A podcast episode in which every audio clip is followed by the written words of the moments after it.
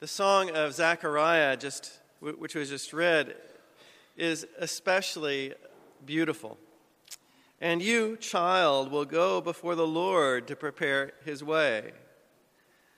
By the tender mercies of our God, the dawn from on high will break upon us to give light to those who sit in darkness and in the shadow of death, to guide our feet into the way of peace. The elderly Zechariah here is singing of John the Baptist, his newborn son. And every time John the Baptist is spoken of, we are really in our text talking about you, the church. Our mission is to point to Jesus. It's the same mission of John the Baptist. And in, in the pointing to Jesus, we should become lesser, that Christ may become greater.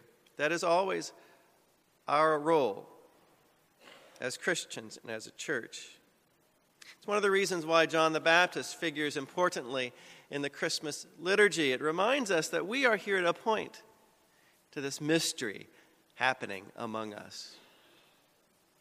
Now, we don't always have the words.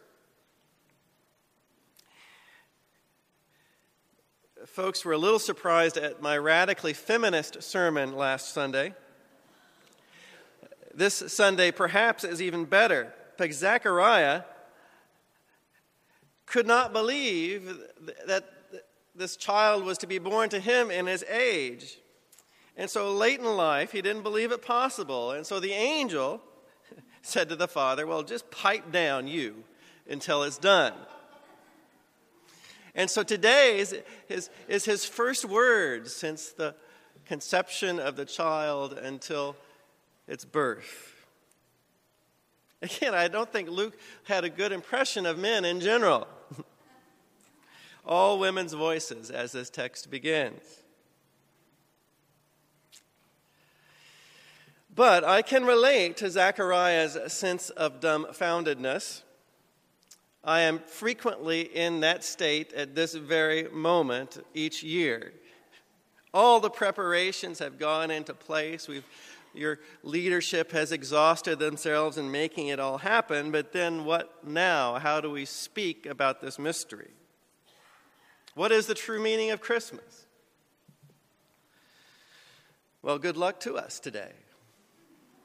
I was in, uh, at my last church early on there, I was in a very unpastorly hurry about the second week of January where I was anxious to head off for a vacation. I was, after church, quickly going down the list of things I needed to do, and I was down to the last one. So I was, it was a smaller church, so I had the duty of being out front, slapping the let- new letters on the marquee. And so I was out there uh, on top of that ladder, one hand on the ladder, never do this, uh, on top of that ladder, uh, one hand on the ladder, one hand on the letters. And when a surfer walked up. It was close to the ocean. And the surfer was carrying a surfboard. Uh, he and the surfboard were still dripping with salt water. And he said, Hey. I said, Hey. Apparently, he'd been to the Christmas Eve service and recognized me, which at this moment I knew I was stuck. Sometimes I like to lay low, pretending I'm not, I don't, I'm not a person to ask questions of, but he had seen me and he wanted to talk. He was he'd been to the Christmas Eve service and he was wanted to, and he asked me, "Hey, what is the real meaning of Christmas anyway?" And what I thought is that Christmas Eve sermon, sermon must have been pretty bad.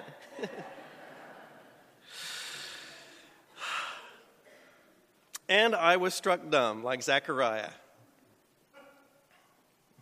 He wanted to know where to begin.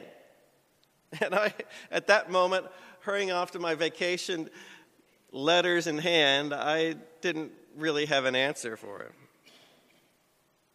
Now, while you're laughing there, I bet there's a few of you com- pretty comfortable that wasn't you.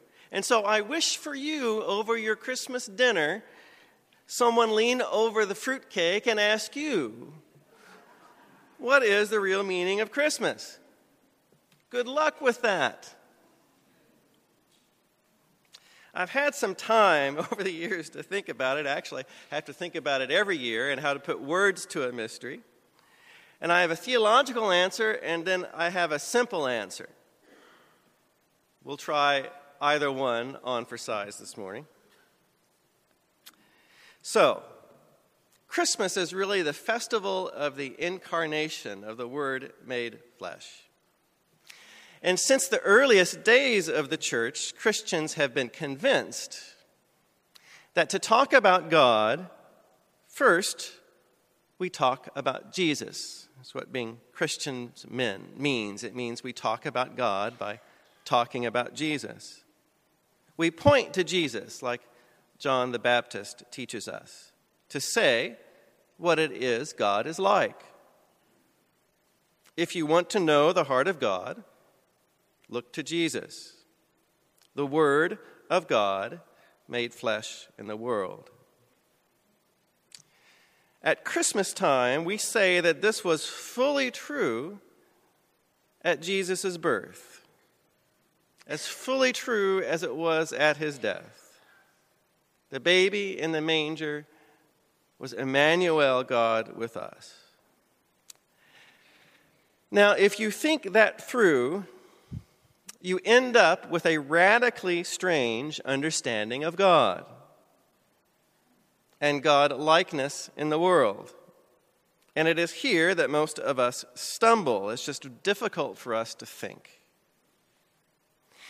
The ancient Greeks taught that God was perfect. And this is the easier way to think about God. And by perfect, this, the Greek understanding meant unchanging, completed, isolated, unfeeling, transcendent, unaffected by the wayward world. Except, as Christians came to say, in anger, some Christians say, in anger.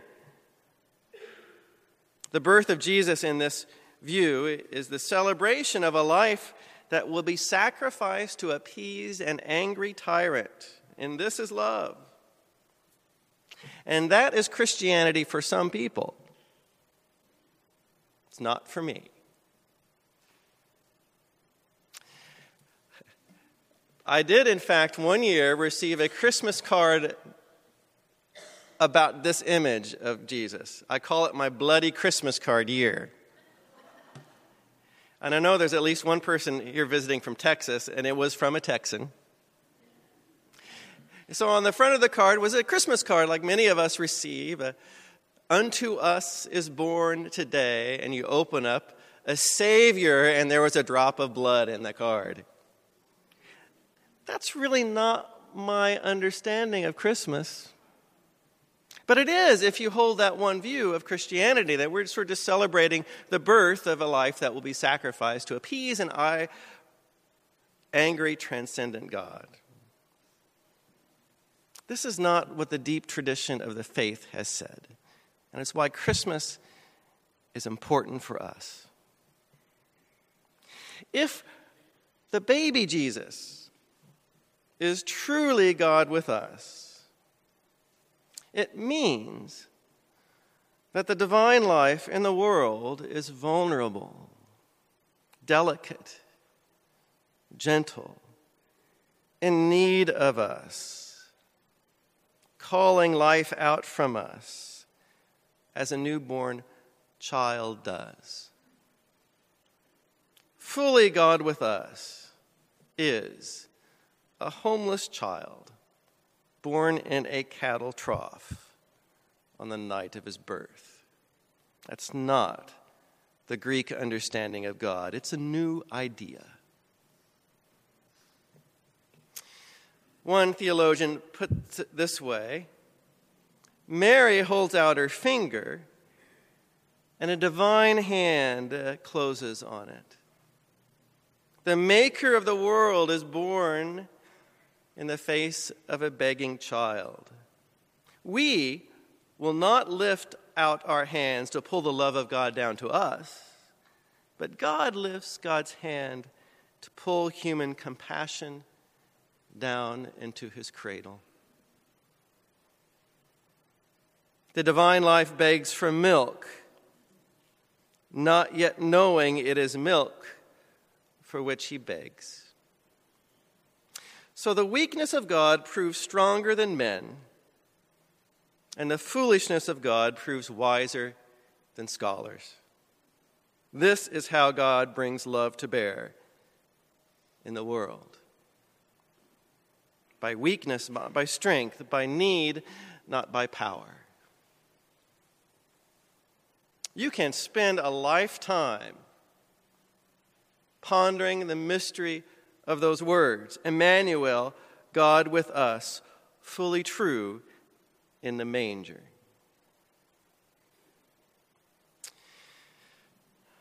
A Presbyterian preacher of Fourth Pres in Chicago puts it, has put it more simply. What Christmas about is about is God and God's plan to call love out of us.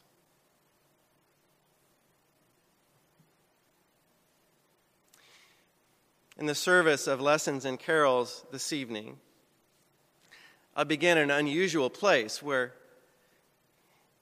at the end of the flood story, God puts a bow in the heavens, but we think that's a rainbow, but the word actually is also equivalent to a bow and arrow.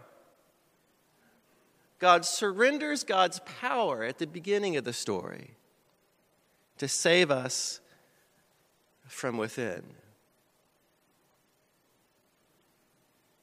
It is the mystery of Christmas that God, give God's, God gives God's own life, God's own powerfulness surrenders that, that, he may, that God may be born in our midst in the most vulnerable and delicate places.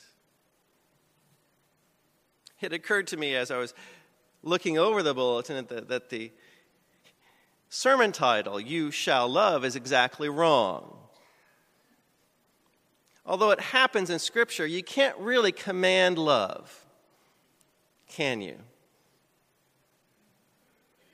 You can't tell someone to love. Somehow that has to be pulled out of us. And it's possible, just possible, that this is God's way in the world of saving us. God surrenders that way of power over for this other remarkable way of being God in the world of calling love out of us. And that's a different way than we can ask or imagine, as one writer says. Buchanan writes it this way The perfect gift is a gift that awakens your own love, that draws love out of you. Perhaps against your will or against your better judgment, your normally cautious reserve that warns you to be careful not to care too much. But this is what Christmas is God coming to the world in love, humble, vulnerable, weak, and looking to us, looking for love to call that love out of us. To be honest, I was in a Christian mood, uh, Christmas mood last night yesterday afternoon. A friend who'd driven up to San Diego called me and was in, uh, had done a foolish thing. He was shopping at South Coast Plaza.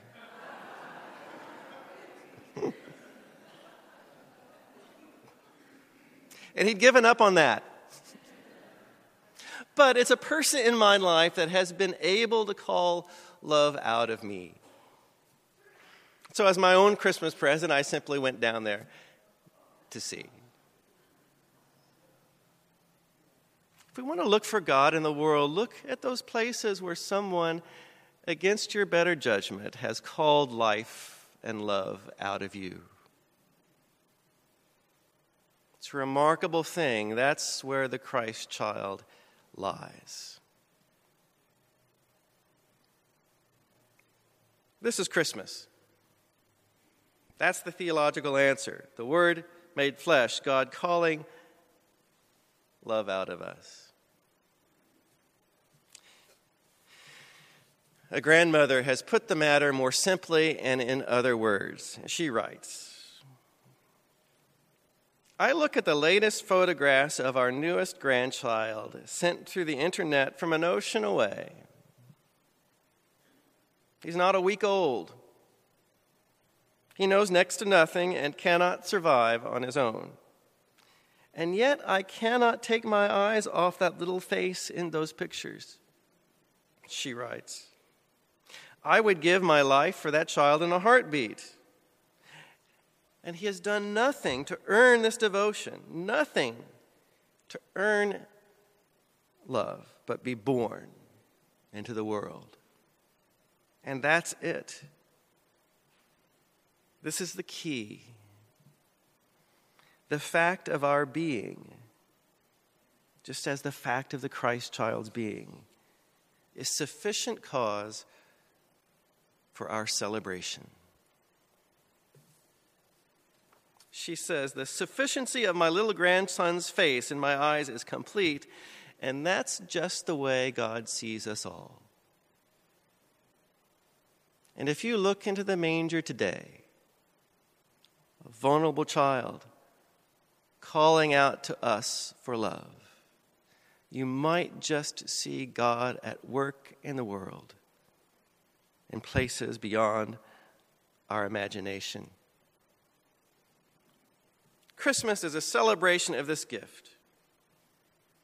And this is the message you are called to preach and live in the world. And you, child, will go before the Lord to prepare his way. By the tender mercies of our God, the dawn from on high will break upon us and give light to those who sit in darkness and in the shadow of death, and to guide our feet in the way of peace.